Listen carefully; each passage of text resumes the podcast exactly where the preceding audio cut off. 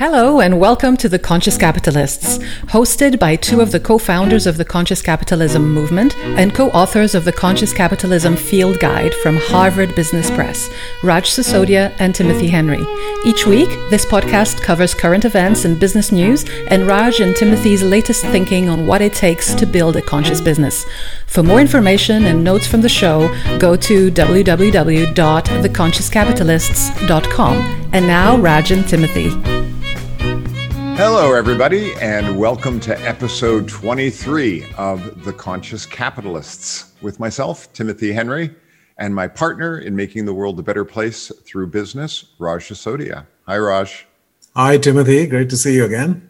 Good to see you again. Now, we have a, uh, a magical sort of guest today and a wonderful guest in, in so many ways. And Raj, maybe you should do the introduction. Yes, so this is the uh, legendary John Perkins, um, who I had the great good fortune to meet and get to actually spend 10 days together, traveling and staying in these amazing places in, uh, in Ecuador. We were on a Pachamama Alliance founders journey with uh, the three founders, Lynn Twist, Bill Twist, and John Perkins.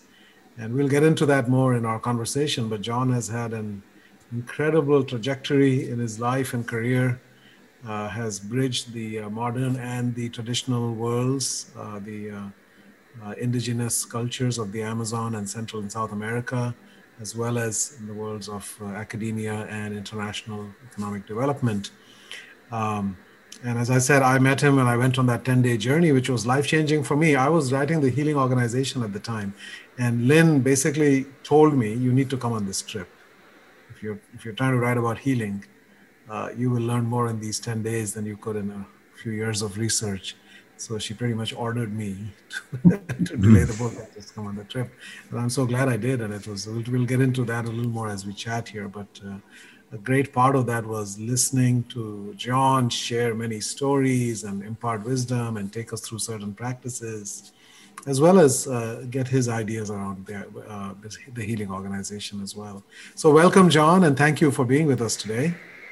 Well, it's great to be with, with you, Raj, again, and, and with you, Tim, Timothy, also. And it's just, it's, it's, it's I'm so honored. I, I love the work that both of you do. It's such important work, and this is such an incredibly uh, critical time to be doing that work. So I'm, I'm very honored to be here today with you. Thank you. Well, one of the things that I note is you've written 10 books that cover an incredible range of topics. And I, I, suppose at one level, one of the books you're best well best known for is the Confessions of an Economic Hitman. And at the same time, your most recent book, Touching Jaguar, goes in a very different direction vis-a-vis connecting the modern world to the ancient shamanic world. So I'd maybe a good place to start is just tell us how how you went from the economic hitman, self confessed economic hitman, to your latest book? Well, Timothy, the, the, the short version. I after I graduated from business school in 1968, I joined the Peace Corps. Peace Corps sent me into the Amazon, uh, and I spent three years in Ecuador. Two of them in the Amazon, about two of them in the Amazon, and one up in the Andes. And um, although I was supposed to be forming credit and savings co-ops, that was my supposed job with the Peace Corps. I, I quickly discovered that the people I was working with had no currency. It was all barter. it's it's pretty hard to have a credit and savings co-op when it's your bananas for my papayas, you know that kind of thing. so I really didn't have anything to do except learn from them. And at one point, I became very, very ill. I, I, lost a tremendous amount of weight. I couldn't keep any food down. I was out in the middle of the, the, the Amazon. It was a three three days of a very difficult journey to the nearest medical facility. I couldn't even stand up. There was no way I could do this. I was resigned to dying. And uh, one night, a, a, shaman said he could heal me, and he did. Uh, and he really did it by taking me on this shamanic trance, this shamanic journey. And on this journey, uh, I have my eyes closed. It's nighttime. I'm in this wild place, this lodge with a shaman who's fierce looking. He's got tattoos on his face and he's, he's naked except for a loincloth. He was pretty scary. Did not look like I've ever seen. I come from New Hampshire. You know, they don't look like that in New Hampshire. And uh, in any case, I've got my eyes closed. I, I, I see this amorphous form, and the shaman yells to me, "Touch the jaguar!" And I open my eyes and look all around because it's nighttime in the jungle. And where's that jaguar? You know? And he says, No, no, no, no. Close your eyes and see the jaguar. And and uh, this amorphous shape shifted into a jaguar. And a, and I heard a voice say, uh, "Son, it'll kill you." It was like my mother's voice. At that moment, I realized that I'd grown up in New Hampshire, as I said, with very mild foods we didn't eat anything very interesting back in those days. And suddenly I'm in the Amazon eating very, very strange foods. Mm-hmm. And the people in the, in the Amazon don't drink water because they know the rivers have organic matter that's not safe to drink the water. So the, they make a kind of beer. The women chew manioc root and spit it. It sets up a fermentation process that, that creates a type of beer. You can call it. You can add water to that. It's alcohol, and it, it purifies the water. So I'm drinking a lot of spit beer because uh, there wasn't any Perrier, you know, there wasn't any bottled water out there. I'm drinking a lot of squirming white grubs and other weird foods because there weren't any Clif bars. And what I realized on that journey is every time I did this, I'd hear a voice saying, It'll kill you. At the same time, I saw how healthy and robust the Shuar people was with, these indigenous people are. They're hunters and gatherers. They're, they're robust, and they live to be very old if they don't die in a hunting accident or something like that. So that night I saw that it was not the food and drink killing me, it was my perception. And I was healthy after that. And the shaman asked, said as payment to him, I needed to become his apprentice. Well, I have to say, Timothy and, and, and Raj, that I just graduated from business school. It's, 19, it's 1969. Uh, there was no future in shamanism in those days. I had no interest, but the guy saved The, the graduate had just come out, and weren't they saying it's plastics? yeah, exactly. exactly. And I believe that, you know? but you know, the guy saved my life. So, so I, I, I became his apprentice. And the first thing he taught me was he said, you know, touching the jaguar means that when, when there's something that's blocking us, when we have a fear, if we run from it, it'll chase us. But if we touch it, if we confront it, it'll give us power and energy. It'll help us change our perception. And when we change our perception, we change our reality. And that's what had happened. I changed my perception of what the food was doing to me from killing me to making me healthy, and it worked. And, you know, after that, I studied with shamans in many other places. I, after I became an economic hitman, I traveled around the world. I always tried to take time off and study with shamans in Indonesia and Iran and Egypt and all over Latin America. And everywhere I went, I, I found that they have that same common belief that we change our reality by altering our perceptions. And of course, as I looked into this, I, I came to realize that that's the basis for modern psychotherapy. It's the basis for psycho for for quantum physics. It's a, it's the basis for business, advertising, public relations. It's the basis for politics. It control you know our, our perceptions control our reality. There is no United States. There is no England where you are. There, there are no religions. There are no corporations except as we perceive them. And when enough people accept a perception, codified into law, and take the actions, then it has a huge impact on reality. It was an incredible teaching experience. And, you know, then after I got out of the Peace Corps, I went back to doing what I've been trained to do. I became an economist. I became chief economist at a consulting firm. I became an economic hitman.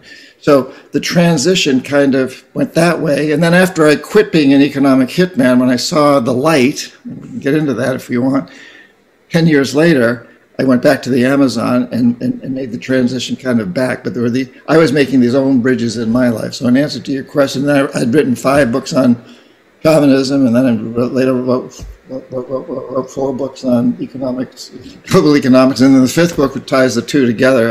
And it's touching the jaguar, which is that was all. John, talk a little bit about uh, your disillusionment with the world of international economic development and how.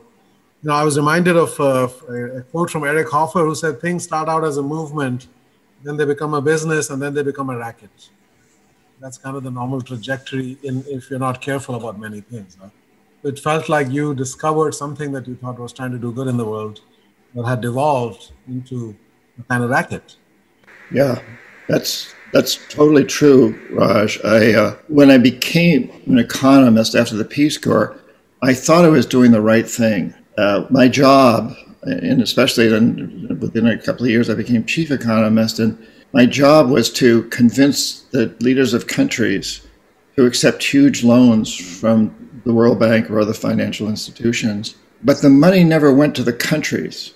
They they had to take on the debt and use their resources like oil as collateral. But the money went to our own corporations, the Bechtels and Halliburtons and you know General Electrics, to build big infrastructure projects in those countries, power plants and industrial parks and, and highways and ports. And these things helped a few wealthy individuals, but they didn't help the majority of the people because the majority of the people lost, the money was diverted from social things like education and healthcare to pay off the, the loans. So the American companies were making lots of money. The few wealthy families in these countries were doing very well. And the statistics showed so, but I didn't, I didn't understand that dynamic at the beginning. What I understood at the beginning was what the statistics show is that if you invest a lot of money in a poor country, if you invest it into infrastructure, the economy grows. And it does. Statistically, the GDP, the gross domestic product, grows. So I thought for a number of years that I was doing the right thing because it's what's taught in business school, it's what the World Bank promotes. But over time, I began to see that it was only helping these wealthy people and that they are the GDP. So even like in the United States, if you take the United States, there's three individuals who have as much wealth as half the population of the United States. If those three individuals made 10% on their investments last year, and half the population lost 3%, the GDP was still growing at something between 3 and 4%.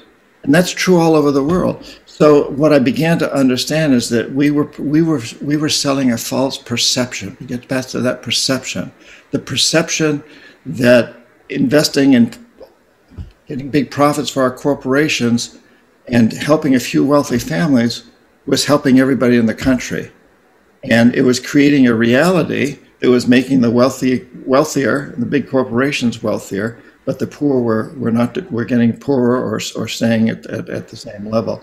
And over time, I began to see that. And that's when I, it took me about 10 years before I finally got out.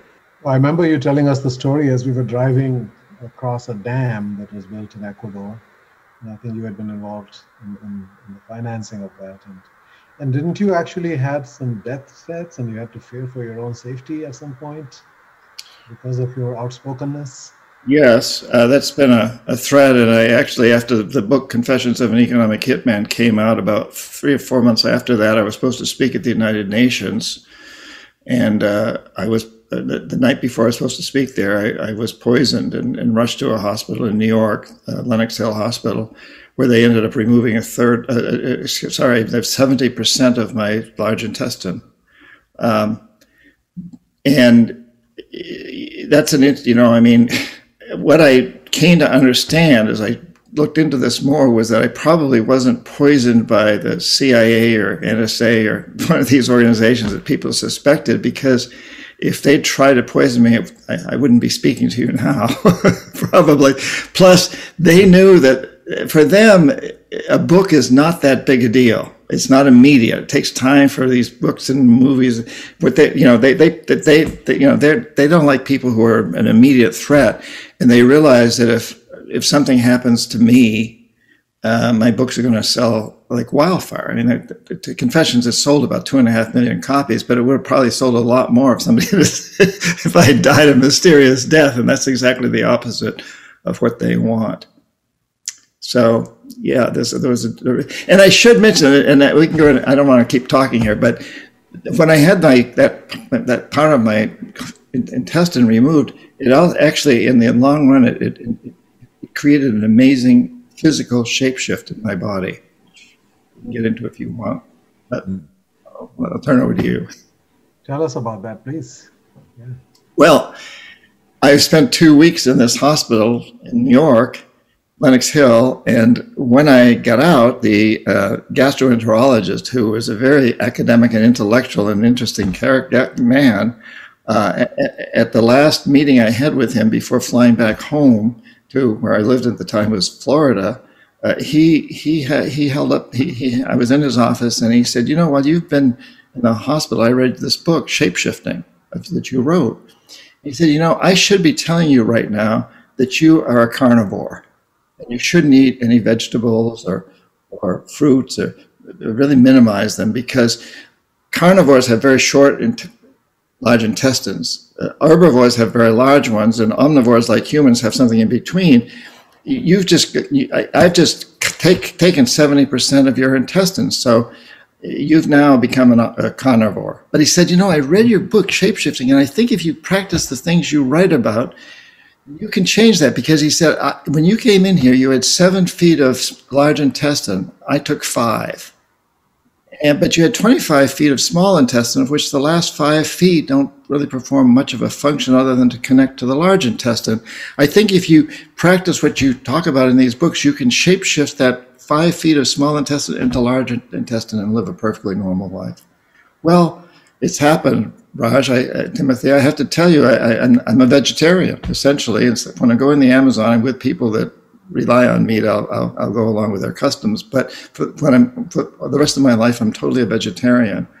So that happened, and it's, you know it's one of those things that people talk about as being miraculous. But the fact of the matter is, it's not all that miraculous. It's a shapeshift, and it's it's, it's due to changing our perception and changing the reality around that. Well, I love that. Uh that story for the element of sort of the modern economic theory and you're being on the cutting edge of that in terms of the billions of dollars that were being invested in some of these projects. Um, and your ability to be on the ground and understand that there's a different reality on the ground that you were perceiving and being sensitive to. And in your in your latest book, you certainly start to describe this very eloquently, but then you also start to bring in this idea of the life economy and the death economy. And you know, sort of a parallel with what you know we were just talking about in terms of economic development traditionally, and maybe what was on the ground. So maybe tell us a little bit about that that life and death economy and, and how you came to frame it that way. Sure. What I was really creating, you know, I was one of the soldiers in the trenches of creating this death economy, which is an economic system that is consuming itself into extinction you know, we're in the short term, we're ravaging the very resources upon which the long term depends. Corporations do this, you know, executives are in there for a few years and they're not looking at the long term very much. Uh, and also, there's a there's a large function of based on on war, the threat of war. So the, the military industry is very large in this death economy.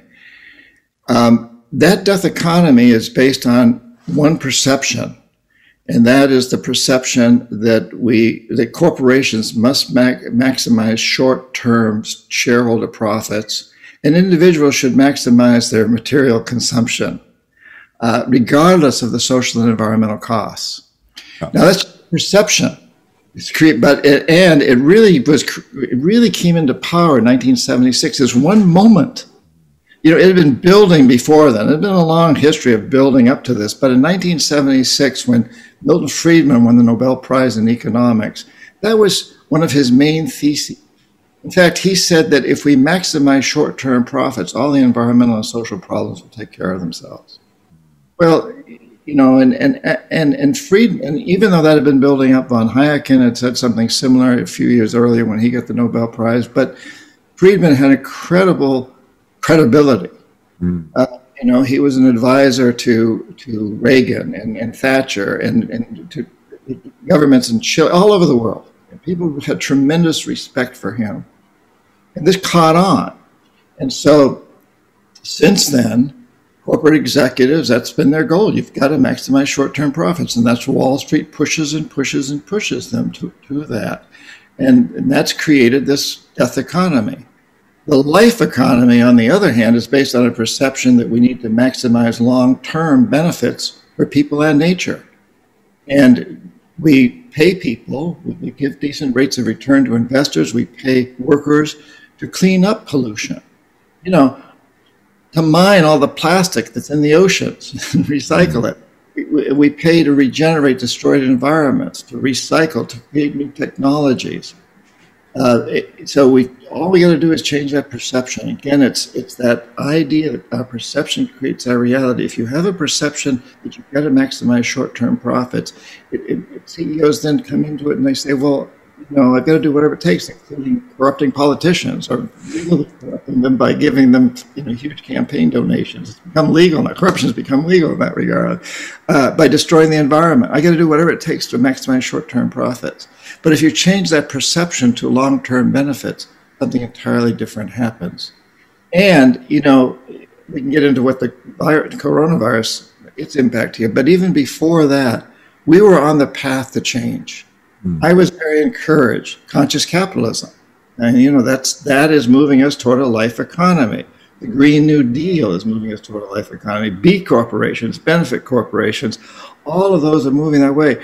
In August of, of, of 2000, 2018, the same year that Raj and I were in the Amazon together, uh, the, the, the, I think the, um, the board, the, uh, the round, the business, the business roundtable 180 some odd executives from some of the largest corporations in the world came together and they basically said we've got to create a life economy. they didn't use those terms, but they said it can no longer just be about maximizing short-term profits. We have to work toward taking care of our employees and uh, our consumers and the suppliers and the communities where we work.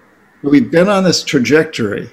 Mm now I think we're being pushed by, I think this virus has pushed us even harder to see that we must move quickly. Yeah, and I love that because it also goes to some of the stories you write about about being in the forest and the jungles and the perceptions that some of the native peoples had around how things were so interconnected. And I, I love in your, your recent book, you, you, you talk about going out into the forest and there was this plan that somehow you could turn these Amazonian Amazonian jungles into farmland, and that would be that would be fine. And then somebody took you out and said, "Look, you see how interconnected these things are, but there's only like a few inches of topsoil, and if you cut down all the trees, the topsoil washes away, and what you're actually left with, once all the vegetation has died because the trees are gone, is a very hard baked surface that you couldn't grow anything on, and you become basically a semi-arid." A desert. Um, and the native peoples understood that, but but we didn't. And and that's where I, I you know I connected your story about the the life economy being partly related to the perception those people had about, hey boys, we're all connected here. yes, and unfortunately, you know what what's, what's happened even as we've moved in the United States and China has moved to becoming uh, more conscious of not creating pollution, and, and many other countries have. In, in some respects, we've been exporting that. So, you know, we don't drill, drill for oil off the coast of California or, or many coasts in the United States, but we instead we drill for oil in the heart of the Amazon, and uh, and we do it with a lot fewer uh, restrictions, a lot fewer regulations. So if we if we were to if we drill off the coast of the United States, there's very strong regulations. And by God, if you have an oil spill, you're going to clean it up. You're going to spend whatever it takes to clean it up, as we saw with BP oil spill in the, in the Gulf. The oil spill in the Amazon that Texaco did was eight, about 80 times larger than that, and they haven't paid a cent. They've refused to pay to clean it up. And the regulations are not strictly enforced there. So it's, it, you know, it's, yes. So we so the next move now is to truly understand uh, the importance of coming together as a global community. That it, it's it, we can't just you know save the climate of the United States or England or or anywhere else. We've got to. It's the whole world, and I think the coronavirus has helped us see that that you know everybody's been impacted. In the past, if you had a once in 100 year event and they were happening every year or so, a hurricane, an oil spill, uh, fires, uh, tsunamis, uh, earthquakes, whatever. Um, the, the, indigenous people always said, well, that's Mother Nature, Pachamama, speaking to us. But we would say, well, this is local. You know, if, if I survive the hurricane, out, the outside world is going to come to my assistance. This water is going to arrive and food's going to arrive at some point. It's just, it's local. Um, but the coronavirus has taught us Pachamama speaking to the whole world. Everybody on the planet, including those deep in the Amazon, have been impacted. Every animal, I, this lovely small jaguar I've got over my shoulder here, um, the animals are all impacted in one way or another so we, we no longer can look for help from the outside world because we're it. There is no other outside world. And, and I, and I think, and my Amazonian friends who I've been in touch with uh, during this pandemic uh, by phone and, and, and, internet from time to time uh, will, will tell us that this, it's, it's nature is speaking to us very strongly now. That the, the, the microbial world, the invisible world is, is stepping forth and, and teaching us that we have to come together you know, we, we can't stop the virus in London or Boston where Raj is or near Seattle where I am. Uh, we've got to we've got to stop it everywhere. We've got to deal with it. We've got to. It's global. We've all got to come together. John, one of the things I learned from you and one of the books that you wrote is called "The World Is as You Dream It," and and the beautiful wisdom around the dream cultures of the indigenous people there that I think in one of your books you wrote, if you if you were you were asking the shaman about how did the world become such a mess, and he said, well, that was your dream, and that's those are the consequences of the dream. He said, what do we do about it? So well, you need to dream a new dream, right? And so, if you could talk about that a little bit, uh, what does that mean to you? This idea, the world is as you dream it, and how do we need, how do we dream a better dream collectively? Mm-hmm. Well, that's thanks, Raj. It's uh, it, so the dream, and, and when they say the word dream, they're really talking about perception. They're not just talking about the nighttime. It may, it may come in nighttime dreams, but it's also our, our value system. Uh, it's that perception of what it means to be successful. And uh, so after I left uh, being an economic hitman, uh, I went back to Ecuador. I went back to the people who'd saved my life when I'd been a Peace Corps volunteer, and I said, you know, now I'm, I want to come and help you. I want to help you save your forests because I knew they were under attack. And they said, Well, that's great, but don't come here and try to change us. We're not destroying the forest. It's you, it's your oil companies, it's your, it's your cattle ranches, it's your mining companies. And most of all, it's your dream. It's the dream of the modern world. A dream, a perception that what we need to do is short term profits, is build bigger buildings and, and more buildings and, and have more cars and so on and so forth. So they said, You've got to go back and change the dream of your people. And that's when I founded an organization called Dream Change and then later the Pachamama Alliance and began writing these five books on shamanism, which I wrote before I ever wrote Confessions of an Economic Hitman. Um, so uh, again, it's for, for them, it's quite clear. It's about changing our perception of what it means to be human on this planet. And, you know, let's face it, we humans are the pilots of this space station, Earth. And in recent years, we've been guiding her toward disaster, the death economy. So now it's time to do what, what, what both of you are so dedicated to, the conscious capitalism, turn things around, reboot the navigation system, pilot toward a life economy, you know, pilot towards something that's toward, a, toward an economic, social, economic, governmental systems that are, that are actually renewable resources. And you know, if we look at human history, we've been around for 200,000 plus years uh, as human beings, as we know ourselves. And for most of that time, we've lived in life economies. And the, and the goal was always the long term, you know, the famous seventh generation. And I got to say, all the indigenous people I know, they don't think seven generations ahead, but they think two or three or four. Uh, they think of their grandchildren and their great grandchildren. Um, and throughout most of history, that's what it's been like. And that's what the indigenous, traditional people still live traditional hunter and gatherer lives, still live that way.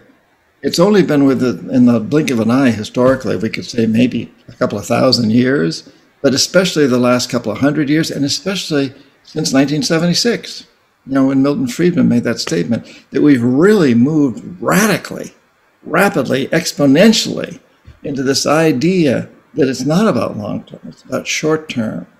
And and so I, you know that's one of the great things that the Mayan people of Guatemala have to teach us, that the people of the Amazon and Andes have to teach us, and you know I take people to all these different groups, uh, and it's it's um, it's a lesson that throughout history, for two hundred thousand years, human beings have understood, and here we are, supposedly the smartest we've ever been.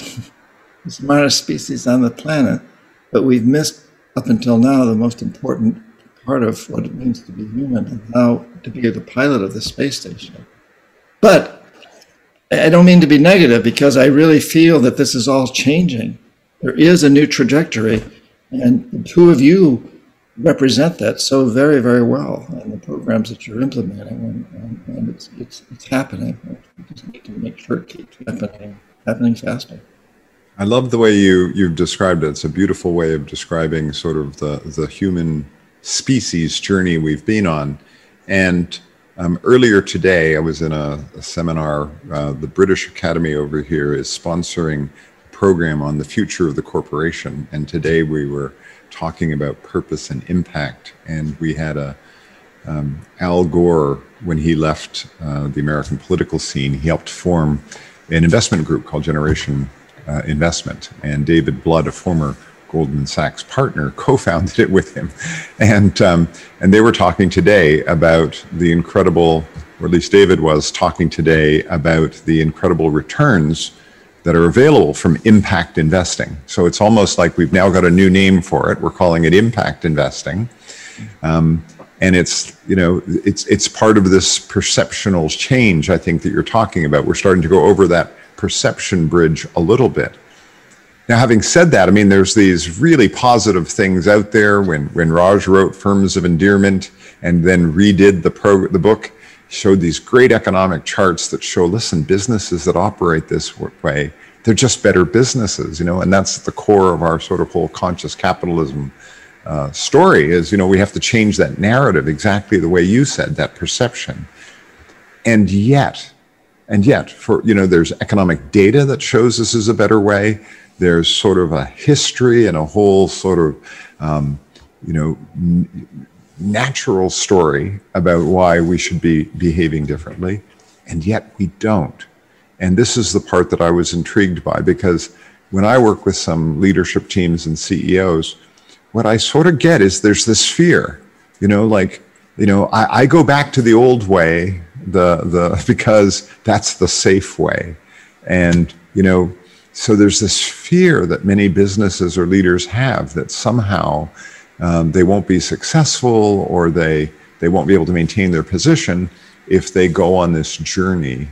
And and i'm just curious because you know the title of your book is touching the jaguar which is really about facing our fears so when when you look at that perception bridge when you look at touching the Jaguar and you look at where we are from your economist's eyes, what, what, what, what needs to shift? Where should we be pushing that story uh, to another level that will, that will help people touch the Jaguar?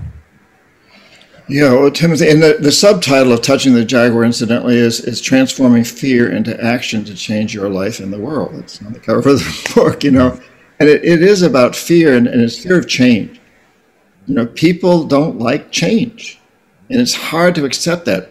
I had a very difficult time in the Amazon accepting that that food that was making that, I mean, it was pretty, if you think about it, it's pretty obvious. I'm living with people who, the men carry dead animals that weigh 300 pounds, like big, uh, uh, what do you call them, peccaries, um, um, wild boars out of the jungle. These guys have got legs with muscles that will make uh, soccer players jealous, you know, and uh, they're, they're so healthy and robust, and they're eating these foods. But I'm there, and I'm like, no, the foods are making me sick. Well, that doesn't make any sense, does it, rationally? But but I've got this ingrained in me, this this idea that you've got to eat certain types of food, or be, you know. You know. So anyway, we really have a tough time changing.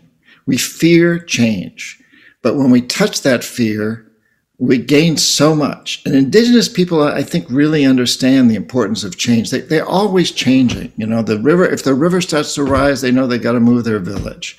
They're open to change. They see change as an opportunity to explore new territory, to create new uh, technologies, if you will.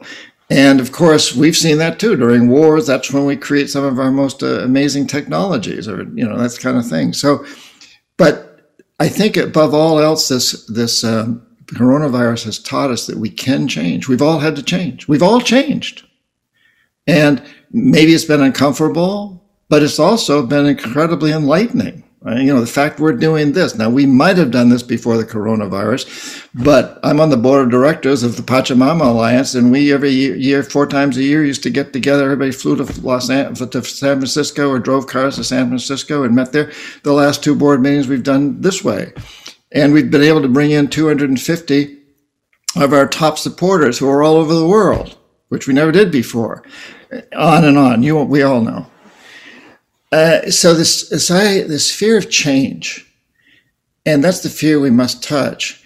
And I, I do want to say that I meet so many corporate executives that want to change. Here's an example. So a couple of years ago, I was speaking at a big international economic forum in, in St. Petersburg, Russia. There were 12,000 people there, including P- President Putin, Secretary General of the United Nations, uh, Guterres, and and, and you know corporate executives from all the big banks in the United States and all over the world, and all, a lot of big companies. And I would talk about the life and death economy. And during the receptions afterwards, you know, the Russians have some great receptions, incidentally. If you want to, if you want, if you, if you like caviar and vodka, to, who doesn't really? or champagne is also. I don't prefer that, but anyway. Uh, and, and, and I would get in these discussions with, with some of these top executives who would say things like, you know, I get grandkids. I want to do the right thing. But I know that if, if, if I do the right thing, I, my company may lose uh, market share in the short term, or may our stock prices may go down over the next couple of months. And if that happens, my, my Wall Street will fire me. My top investors will probably get rid of me and they'll replace me with someone who only cares about stock prices or market share. And so they say, please go out there, write books, go out there and, and, and tell people, you know, it's, it's up the, the consumer, the employee, the investor. We all have to push toward this. And, you know, if, if you're an entrepreneur starting a company, that's a little different. But if we're trying to change some already existing huge corporation, the inertia is there. Wall Street has a problem with them making these changes. And, and it's up to us. Um, I'm reminded of Franklin Roosevelt, who, toward the end of World War II, one of his last meetings, he met with uh, uh, leaders of the auto workers' unions. And at the end of the meeting, as the people were leaving the, the Oval Office, he was taking their hands. He said, I think you all know that I'm with you. I want to do what, what you want me to do. But now you got to go out and get your rank and file to push me to do it. That's the only way I'm going to be able to get it through Congress and, and, and, the, and, the, and the voters. And every corporate executive, most all corporate executives, if they work for a publicly traded company especially, uh, faces this. And we, the people, we, the consumers, we, the employees, we, the investors, we, we got to push. We got to push. To take all of us. One of the interesting things I learned when we were together, uh, John, as part of the Pachamama Alliance. And I want to ask you a little bit more about that as well. Is this idea that has grown now that nature has rights, and that many countries like Ecuador, I think Ecuador was the pioneer in that, but instituting that into their constitution.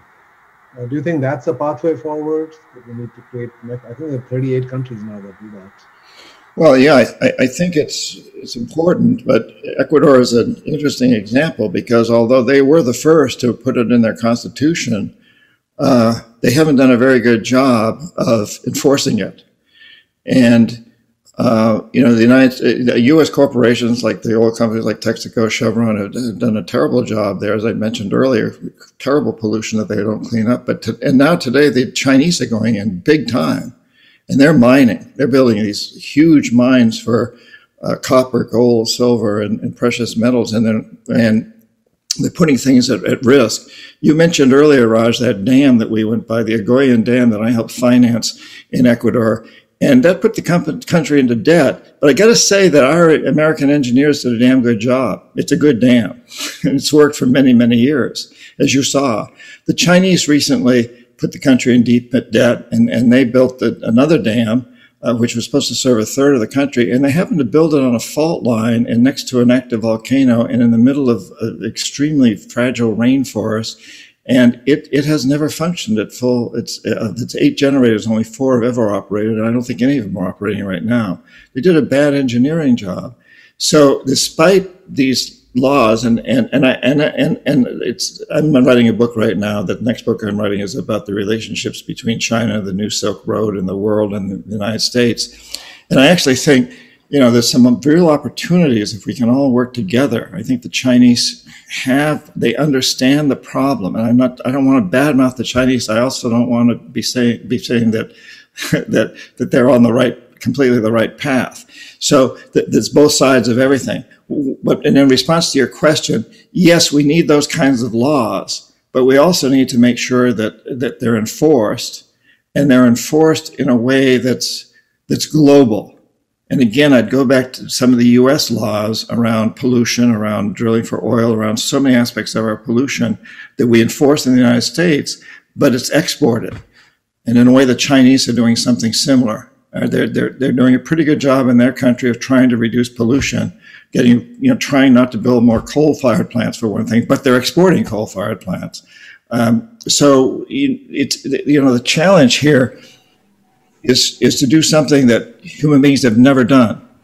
And that is see us as one species, regardless of culture, religion, color, um, ethnicity, country, that, that we are all on this planet together. And we're all piloting this, piloting this space station. And I really think that the, the, the coronavirus is a message in that direction whether you look at it from a shamanic standpoint or a scientific standpoint, it's giving us. Well, and it even goes beyond that. Even if we come together as one species, we are one of many species, and all of us have to be uh, able to play our role in that interconnected system, right? I think that's what, to me, what I learned from the uh, Amazon experience, among many other things, is just this sense that, because we don't come into this planet, we come out of this planet. We're as much as part of nature as a tree is and and the way that the people the shamans there talk about that in the west we connect with everything from our heads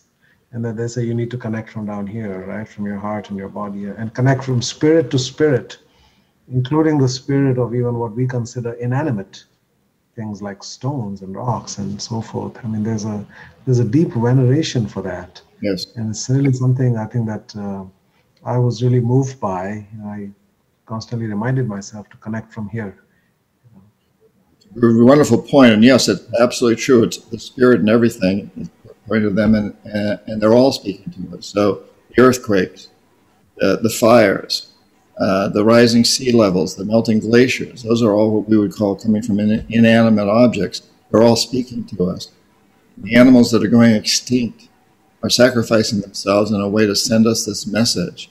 Uh, the coronavirus itself has come out of animals, as did HIV as did this earlier SARS virus, and uh, they've come out of animals, they've come out of nature, and they're all speaking to us very, very, very strongly.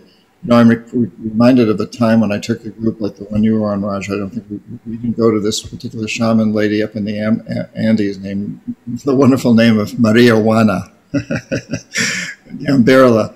And uh, somebody in the group asked, uh, so Maria Juana, what do we need to do to save the earth? And, and she laughs and she says, you know, the earth, Pachamama's not in danger. We humans are, but we're just like so many fleas. And if we get to be too much of a nuisance, she'll just shake us all off. Maria Juana points up at Imbabura, this powerful volcano that hovers over her house. And she said, you, you know, just a few years ago, that volcano was covered with a massive ice cap. And it isn't anymore. Pachamama is speaking to us. She, she's not shaking us off yet, but she's twitching.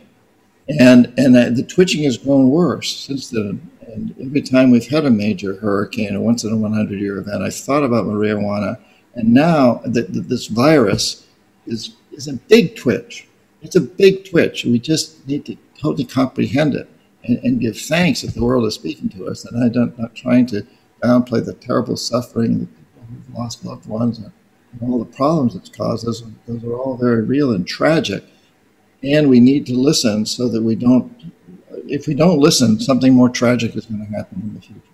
I think. And Timothy, just before we began, you were saying that you, you were meeting some people earlier today that were involved in developing uh, vaccine, vaccines, and they're expecting something. They're, they're planning on something worse coming. I don't think it will get worse if we just listen, but if we don't, for sure it will we're going to be playing a lot of defense against nature. and uh, well, you know, as you were speaking, as Raj talked about, you know, sort of, um, you know, giving rights to nature. You know, there's this movement, the ESG movement, which is um, starting to pick up steam. You know, I think when I started monitoring it a couple of years ago, it was like an alphabet soup. There were so many different things. Now there's a couple of major efforts underway to come up with two or three well described standards. And you know, um, you have things like the Financial Times running moral money columns once a week, and now tracking ESG as one of the one of the sections that they they regularly talk about in their paper. So I'm I'm also a little hopeful that maybe that is an angle where we're starting to start to say that hey, we have to look at what a company is doing, and we're going to look at it with this kind of report card that talks about the environment, that talks about society, and then says, you know, how are you governing? Are, are you transparent? Are you fair? And all these things.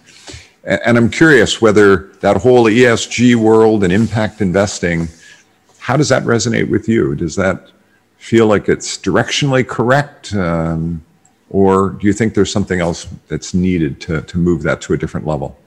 Well, I think we're in a transition period where those things are transitionally correct and and and we need to push harder and, and we, we really need to get as, as raj mentioned bring this heart this heart and, and mind idea together. So traditionally we've been very oriented toward um, toward um, intuition human beings and we've, we've, we've listened. We've been very spiritually connected with our surroundings. But in the last moving up through the last thousands of a couple of thousand years, we become more and more oriented toward toward the aspect that says we are not part of nature, we're a part, we are a part from nature, not a part of. And our job is to exploit nature. Well, I, I think we're now we're, we're moving. All of these things that you'd mentioned, Timothy, are moving us in that direction of realizing that we are part of, and we really have to respect that and we have to respect the uh, the rights of nature, all the rights of nature. Yes. Uh, now, the indigenous people will tell you people, a lot of a lot of people may believe in past and future lives, but I think most most of the people that we probably know would believe that our past lives are human. Well, the indigenous people will tell you that their past lives and their future lives are, are trees and plants and rocks and animals uh, that they all have spirit, and that in each one of these lives we've got something to learn. And and if you it, with that kind of a belief system, you're a lot more careful of how you treat trees and rocks and animals if if you have that that that background. So I think that uh, that's a very important aspect of this: is how do we open our hearts and our minds to really understand that um, this cat who just left me in an hour there uh, shuffling papers on my desk. uh, she, uh, you know, she, she's a great teacher for me and, and to recognize her rights. And, and she, you know, she, yeah, she's got a right to go over there and shuffle those papers. She's going to knock them off the desk pretty soon. And that's a message for me, probably that I should, I should stop fooling around with so much paperwork and play with her instead. But I, I think that, you know, it's, it's so important that we really, really listen the scientific community now has, has come to understand through, through, through this coronavirus that, you know, uh, when you don't have factories running, you don't have as much pollution. There's, there's, no question about it. We could all talk about it before it's become very, very obvious. Um, it's amazing how the how the pharmaceutical companies around the world, whether it's in Russia or China or England or the United States or wherever have, have created vaccines in such an amazingly short period of time. Now, the indigenous people will tell you that the vaccine is a spirit. And when people talk about not believing or trusting in the vaccine, they'll say, well, don't, it's not, no, it's not about the chemical. It's about the spirit. And what you're doing is you're injecting people with the spirit that's responding to the spirit of the, the disease. That's exactly what the disease wants. That's exactly what the virus is there for. It's there to tell us that we can overcome it And the vaccine overcomes it in the short run, but in the long run, the only way to overcome these sorts of things is to change the way we live.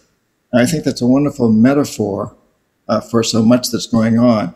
The rights of nature, laws, are a great short run uh, uh, movement, but in the long run, we've got to really obey them. We've got to enforce them. We've got to listen to them. Uh, we can say that about so many things. Wow. Thank you so much, John. You know, I feel like you're a gift to humanity. You know, we're all fortunate to be sharing the planet with you and somebody with your great depth and, and wisdom guiding us in the right way. I recommend strongly to all of our listeners. John has 10 books now. They are incredibly readable, incredibly inspiring, and touching and moving. And so please do uh, look up his work and join the Pachamama Alliance. They're doing great things in the world. Um, take their seminar, Awakening the Dreamer, Changing the Dream, which I think comes from some of the language we heard from John today. And again, it's really been a joy to have you with us, John. Thank you. Thank you, John. It's just great to uh, to hear that ancient wisdom being brought into into the modern reality that we're trying to deal with, and this whole issue of connecting our hearts. And as leaders, and everybody's a leader in their own way, but being able to connect to that heart and come from a different place. I mean, that's a big part of this journey to uh, correct some of uh, the mistakes that we've been making. So, thank you so much for sharing that ancient wisdom with us today.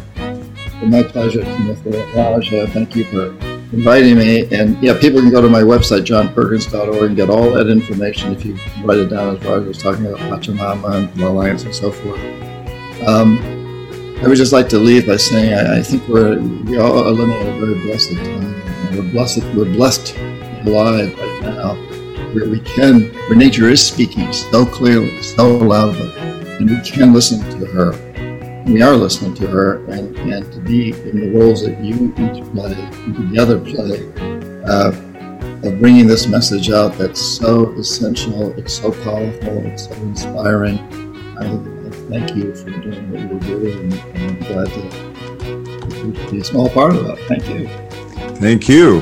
And thank you, listeners, or those of you that have enjoyed today's podcast. Please note on whatever channel you're listening, there is a little button somewhere that says subscribe. And so if you enjoyed this, please hit that subscribe button. And if you want to know more about the things Raj and I are doing or leave us a comment, please come to theconsciouscapitalists.com and there's a place where you can leave a comment for us. And of course, if you want to know more about the practice of conscious capitalism, we do have a book, The Conscious Capitalism Field Guide. And Raj, if they want to know more about conscious capitalism more broadly, what should they do?